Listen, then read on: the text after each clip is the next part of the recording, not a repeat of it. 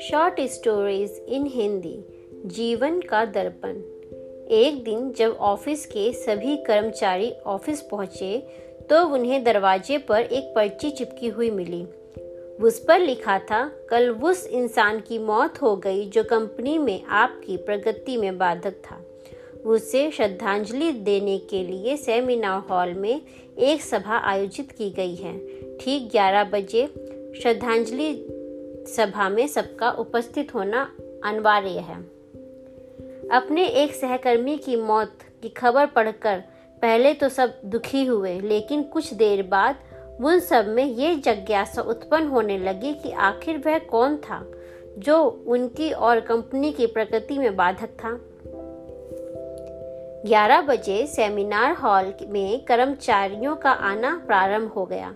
धीरे धीरे वहाँ इतनी भीड़ जमा हो गई कि उसे नियंत्रित करने के लिए सिक्योरिटी गार्ड की व्यवस्था भी करनी पड़ी। लोगों का आना लगातार जारी था। जैसे जैसे लोगों की भीड़ बढ़ती जा रही थी, सेमिनार हॉल में हलचल भी बढ़ती जा रही थी। सबके दिमाग में बस यही चल रहा था, आखिर वो कौन था? जो कंपनी में मेरी प्रगति पर लगाम लगाने पर तुला हुआ था। चलो, एक तरह से ये अच्छा ही हुआ कि वो मर गया।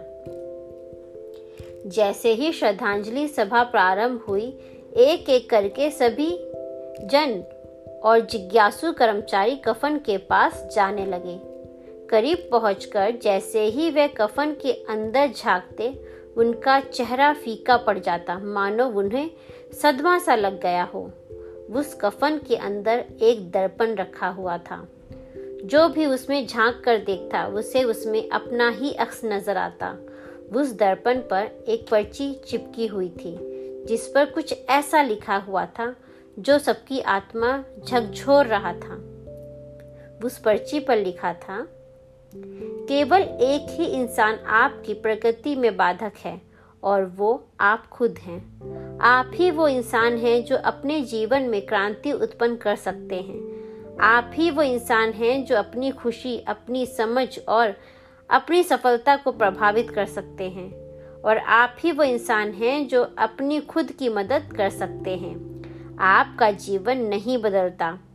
जब आपका बॉस बदल जाता है। आपका जीवन नहीं बदलता जब आपके दोस्त बदल जाते हैं। आपका जीवन नहीं बदलता जब आपके पार्टनर या साथी बदल जाते हैं। आपका जीवन तब बदलता है जब आप खुद बदल जाते हैं। जब आप अपने खुद के विश्वास की सीमा को लांग कर उसके पार जाते हैं, तब आप ये समझ पाते हैं कि आप और सिर्फ़ आप अपने जीवन के लिए जिम्मेदार हैं। तब आपका जीवन बदल जाता है। सबसे महत्वपूर्ण रिश्ता जो आपका किसी के साथ है, वो आपका खुद से है।